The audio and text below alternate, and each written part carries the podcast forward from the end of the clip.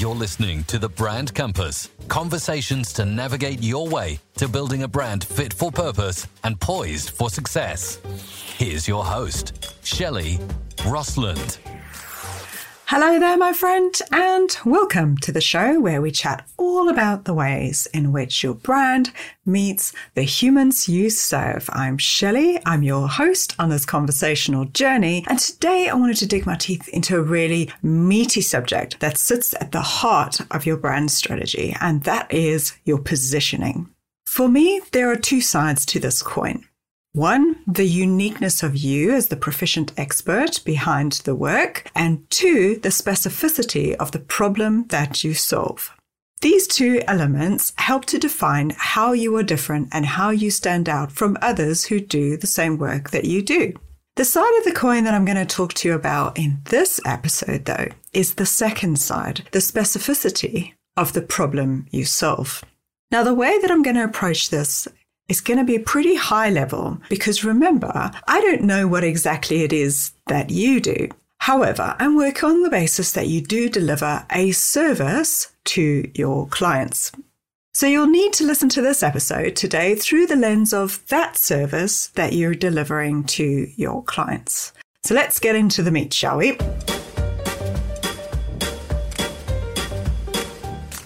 I'm a big fan of the rule of three. So if I can put concepts, models, or demonstrations into three steps or phases or blocks, if you will, then I want to. So when I heard Michael Hyatt and his daughter, Megan Hyatt Miller, talk about their one framework that they use at Full Focus that helps business owners to aid their decision-making and their problem-solving, I was completely on board. I'll pop the link in the show notes for a particular podcast episode where they chat about this if you're a bit more curious. They are really my favorite subject matter experts when it comes to leadership and productivity. Anyhow, back to the rule of three. So Michael and Megan talk about the fact that when you have a challenge or a problem or some kind of friction that occurs in your business, it can be attributed to one of three things: vision, alignment, or execution. And when they walked this through, I thought, gosh, you know what? Number one, yeah, that is so true. And number two, actually, service providers as a whole are more often than not solving problems for their clients in one or more of these three areas. So I got to work and I plotted out how this could be true for you as service providers. And today I actually use this as a simple way to help clients to quickly spot their starting point for their positioning work.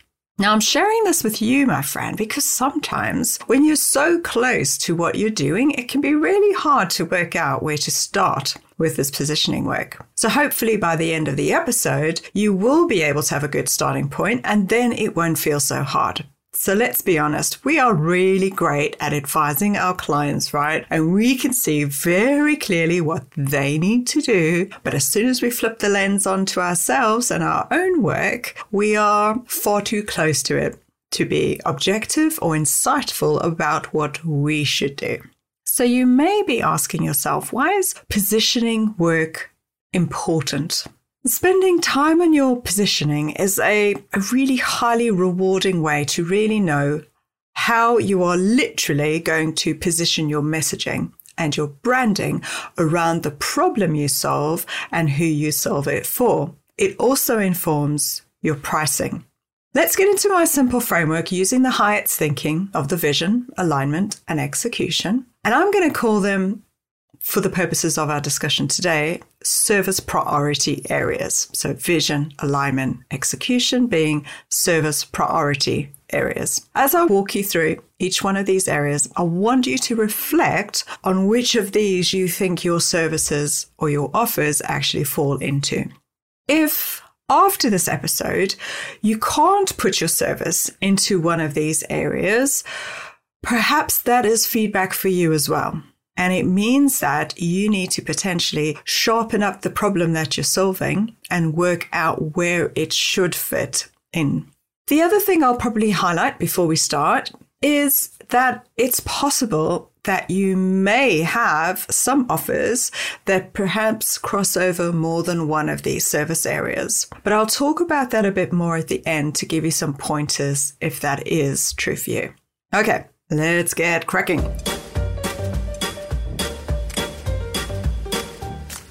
Now, for each of these service priority areas, what I'm going to do is I'm going to describe them in a few ways that just really color them in for you. So you really get a good idea of what they involve. All right. So what I'm going to do is I'm going to cover some characteristics of what that area will actually come across as, what its overall function would be, and also what are the kinds of work that would happen for a service provider who's delivering in that service area. What would that look like? So I'll give you a few examples. Remember, you're going to listen to reflect on where you think your service falls into.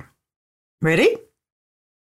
Let's start with vision. So this area is characterized by a focus being on future-focused work. It's very aspirational with a grounding in possibility. It provides direction and is heavily influenced by the decision maker or the founder's purpose or drive, so the person you're working with. The main function of the service or solution that falls into this area is that it articulates the ideal future in engaging, attractive terms to help capture hearts and minds and enroll people in a specific big idea, activity, project, or future.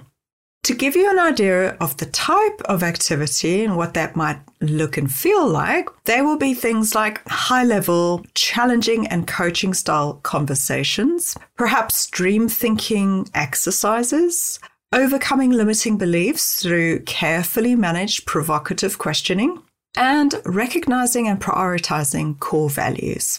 So if we had to switch the lens to the marketplace to see what those service providers might actually be, they could be people like business consultants, brand consultants, executive leadership coaches, organizational culture coaches and trainers. Sound familiar? Now that's vision. Does that sound good to you? Sound like you? Well, if it doesn't quite sound like you, and your services are potentially a bit more pragmatic, then maybe the next area may be for you, and that is alignment. Now, this area is characterized by a focus on acknowledging all the wholesome strategic insights from that vision area of work, and then digging into a high assessment of a multitude of internal and external factors, a considered diagnosis of the options that are available, and then evaluating the best solution to help link objectives to action. The main function of this area of solutions that might fall into alignment is that they are very importantly a link between vision and execution. It translates vision into actionable activity. It's very important for instilling trust because of that link between vision and execution, and is responsible for really designing thought-through paths for people to follow and execute on. So the type of activity in the alignment area might look like things like analysis, diagnosis, troubleshooting, translation, distilling objections, systems assessment or building or construction. The services that could fit into this service priority area of alignment could look like niche consultancy focused on potentially translating a very specific visionary goal, for example, into a roadmap, systems strategy and planning, operations management, performance appraisal and role definition. And if we flip the lens to what that could look like as an actual service provider in the marketplace, that could look like health and safety advisors or trainers, HR management services or providers, operational management providers, strategic-minded online business managers, IT systems advisors, brand strategy consultants. How did that sound? Did that sound a bit closer to what you do or cover? Excellent. If not, and you're still thinking, hang on, Shelley, I'm much more hands-on and I am really deep in the doing, then the next area, execution, is more than likely your area. The execution priority service area is characterized by actions like they are really the doing activity, recruiting team members, resource planning, allocation, delegation, tool or system setup and training, or even KPI identification, just to name a few. The main function of this service area is that it delivers on the vision. It transforms the condition of the client. It fuels and carries the daily activity of the business. It really provides that solid evidence of the vision and alignment cohesion and produces those measurable outcomes. So the types of services that would fit into this area would be things like virtual assistance, project management, specialist task implementation that might be particularly based on a software tool or platform, and what I call efficiency aiders. So services that are high task orientated, efficient and productive. And if we switch that marketplace lens to see what kind of service providers that might look like, they could be people like social ads managers, virtual assistants, executive assistants, personal assistants, creative freelancers like graphic designers, web developers, copywriters, podcast editors, podcast production, and also video editors. So that's it, really. Those are the three priority service areas of vision, alignment, and execution.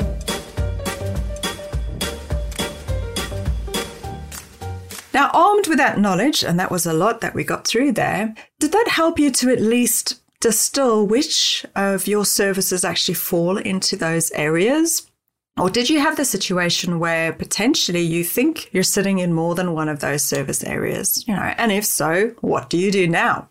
Well, again, I don't know your specific situation, so the advice would be a heck of a lot easier if I did. However, what I can do is just give you another bit of insight that you can layer on top of whatever your realization has come to after listening so far.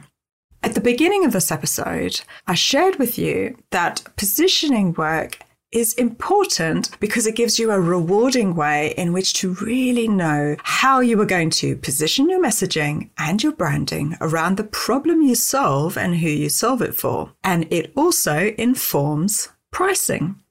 The reason it's handy to work out where you sit in this vision, alignment, and execution idea is because from a positioning perspective, knowing this will give you a clear idea of the level of problem that you're solving and more than likely who you're solving them for.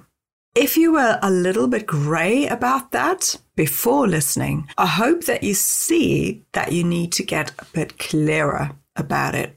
Because once you have clarity on your side, my friend, this will help you to be simpler, more direct, and clearer in your positioning and your messaging, and get you closer to understanding where you actually fit in the business puzzle for your clients. Now, let's quickly cover the element of how positioning affects pricing.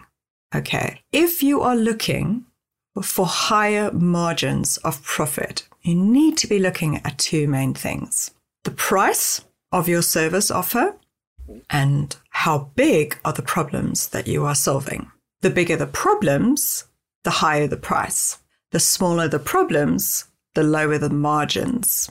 And one more aspect to think about is this rise of technology and AI. And of course, the cyclical influx of new people that keep coming onto the market doing the thing that you do. My biggest advice would be to keep aiming to the top end of your service priority area, whichever one you are in. So almost if you think about the good old-fashioned triangle and you've got your execution at the bottom, alignment in the middle, and vision at the top, if you want to increase your pricing and you want to improve your profit margins, you need to look at the bigger problem that you can solve that moves you up that triangle. Hopefully, that makes sense. Does it? Now, my suggestion is to probably diarize to listen to this episode again because we went through quite a bit, right? And take a notebook chunk out some time in your diary and go and sit somewhere in a coffee shop maybe and have a listen again and make notes while I'm talking. All right. Maybe you'd like to take a friend with you who potentially could do with listening and shining this vision alignment execution lens onto what they do as well. It's probably the best thing you could do for yourself this month to just catapult your thinking to your overall positioning as a service professional. Now, like I always say, I love to know if you're doing this work. So take a picture of yourself, tag me on LinkedIn or on Instagram. I'd love to know if this was useful for you. Who do you know that could do with learning about my Vision Alignment Execution Service Offer Framework? Share this episode with them. You know you want to. Until next time, my friend, stay strong, believe you have value, and make good brand decisions. Thank you for listening to The Brand Compass. If you enjoyed this episode, make sure to share it with your entrepreneurial friends and help them make good brand decisions. Until next time, let's keep the conversation going at shelleyrostlund.com.